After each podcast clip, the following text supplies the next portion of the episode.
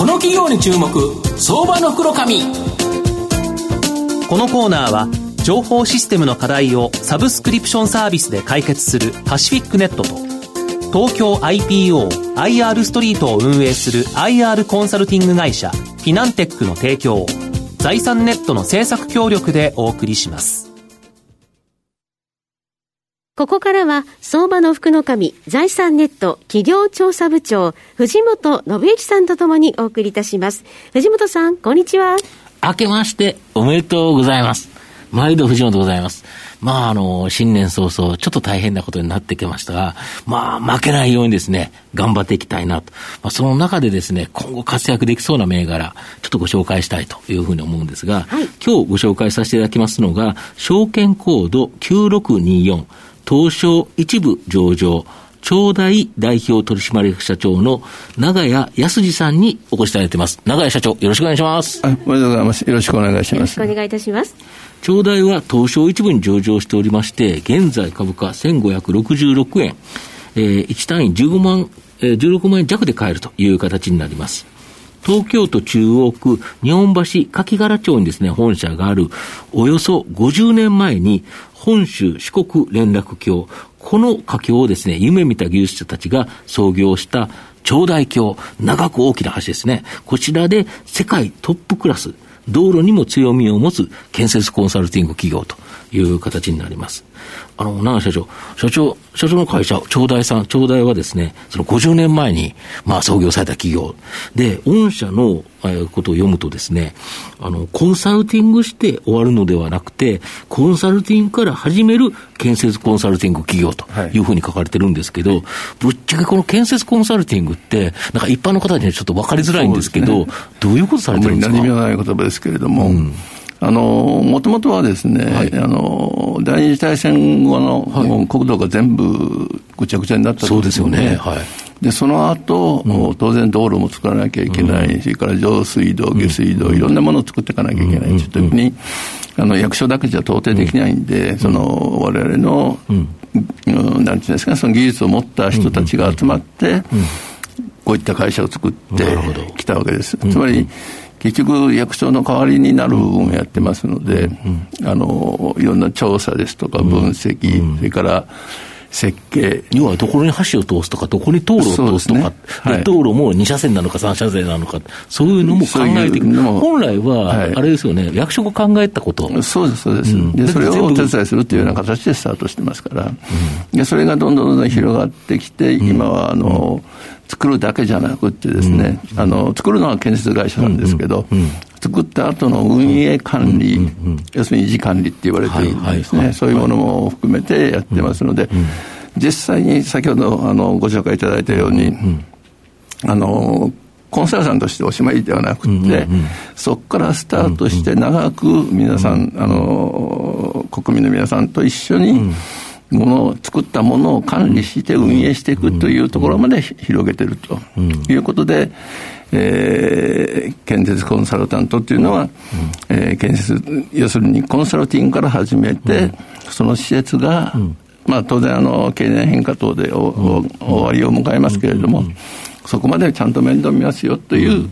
意味の建設コンサルタントということになりますね。なるほどあと日本ではやっぱり新規に橋作るとか道路とか、なかなかちょっと少なくなってきたかなというふうに思うんですけど、御社は長大橋では世界中で活躍の場、これいろんなところで作ってるんですよね。そうですね。はい。あのーまあ、多くはですね、えー、以前は中国が多かったんですけど、うん、中国はあの、ヨスコ、今、長江って言いますけど、が、あの、非常に大きな川ですから、向こう岸しか見えないほどの川ですから、まあ、そういうところになります。そういう吊り橋という形式を取らざるを得ないんですね。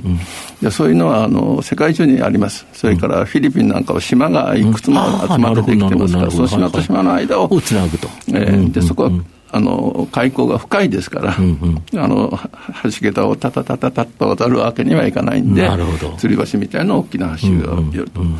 それは世界中にまだまだいっぱいやらなきゃいけないところあると思います。なるほど。あと国内でも、はい、実は国土強靭化で、要は今あるものを、まあ、直していくっていうか、はい、作り直していく、あと自動運転 IoT などの進展によって注目度が高まっている道路交通分野、はい、ここだと御社も大きな伸びが期待できるとか。そうですね。あの、国土強靭化につきましてはですね、あの、ご承知のように気候がものすごく今変動してます。うんうん、えー、一昔前の、あの、まあ、ちょっと専門的になりますけど、うん、時間雨量50ミリっていうのが設計基準だったんですけど、今、うん、ご承知のように1時間で100ミリ降ります、ね、とんでもないの出てきますよね。だから毎年のように、なんか何十年ぶりだからね。はい。でそんな状況になってますから、ものをやっぱりそれに合うように作り変えていかなきゃいけないですね。そうすると当分の間、それのための、当然お金がいることですから、続くんだろうなというふうに思っています。それから道路交通という意味で言いますと、交通の手段としてですね、今まで、いわゆる田舎行けば行くほどですけれども、車に頼ったで自分で運転する。年で年寄りが今、免許返納しなさいっていう話が出てるんですけど、免許返納したら、もうどこへも行けない。という状況になってしまいます。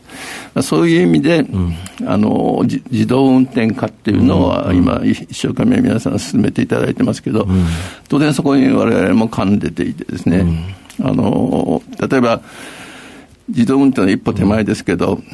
デマンドバスという仕組みですね。あの来てくれると、ええあのぐるっと回るんですけれども、うんうん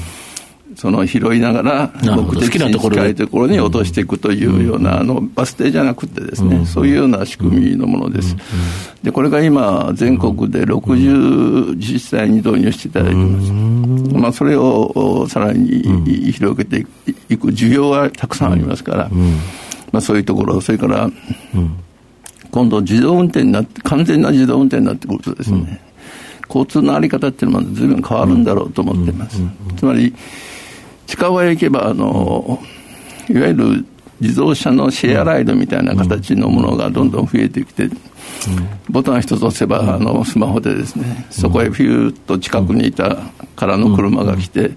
で、どこどこへヒュッと行って、そこで降りるみたいなことができるようになれば、おそらく地下鉄の代替手段にもなりますしね。なるほど。というような形で変わってくるんだろうなと思います。そうすると我々の活躍する場っていうのは、またどんどん増えていくのかなというふうには思ってます。なるほど。あと、今年10月に、あのー、御社持ち株会社体制に移行で、はい、社名も変わるんですよね。はい。あの、人夢技術グループ株式会社というふうに変わります。うんでこの人夢技術っていうのはもともと人がですね夢を持って暮らせる、うん、そういう国土を作っていこうじゃないかということで、うん、ああいう言葉にしているものです。でそれを支援するのが建設コンサルタントである我々が技術を持って支援すると、うん、そういう意味で、まあ、これからも先ほどの事業のようにですね、あのどんどんどんどんこれからの時代に合ったものを作っていこうというふうに考えています。なるほど。長大から一人目技術グループ会社に変わるということですね。はい、御社の今後の成長を引っ張るもの、改めて教えていただきたいんですが。あの先ほどとの繰り返しになりますけど、やはり国土強靭化というところで、人が安全安心に暮らせる国土を作っていく、そのお手伝いをしていく一番重要ですもんね、そこはね。はい、でそれと移動支援という意味での,、あの自動運転の分野ですね、まあ、そういうところには力を入れていきたいと。それから、世界中で目を見れば、先ほど言いましたような、あの世界の一の技術というふうに我々、重視してますから、大きな吊り橋の技術を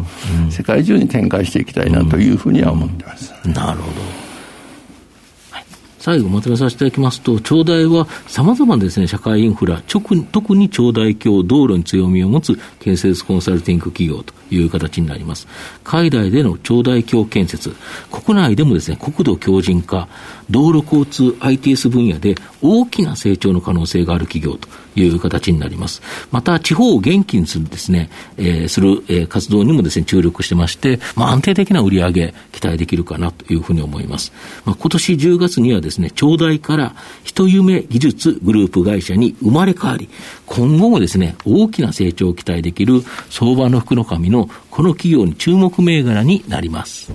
今日は証券コード9624東証一部上場、長大代表取締役社長の永冶泰司さんにお越しいただきました。永冶さんどうもありがとうございました。はい、どうもありがとうございました。藤本さん今日もありがとうございました。どうもありがとうございました。IT の活用と働き方改革導入は企業の生命線。東証2部証券コード3021パシフィックネットは、ノート PC、SIM の調達からコミュニケーションツールの設定まで、企業のテレワーク導入をサブスクリプション型サービスでサポートする信頼のパートナーです。取引実績1万社を超える IT サービス企業、東証2部証券コード3021パシフィックネットにご注目ください。企業に注目、相場の福の神。このコーナーは、情報システムの課題をサブスクリプションサービスで解決するパシフィックネットと、東京 IPO IR ストリートを運営する IR コンサルティング会社フィナンテックの提供を財産ネットの政策協力でお送りしました。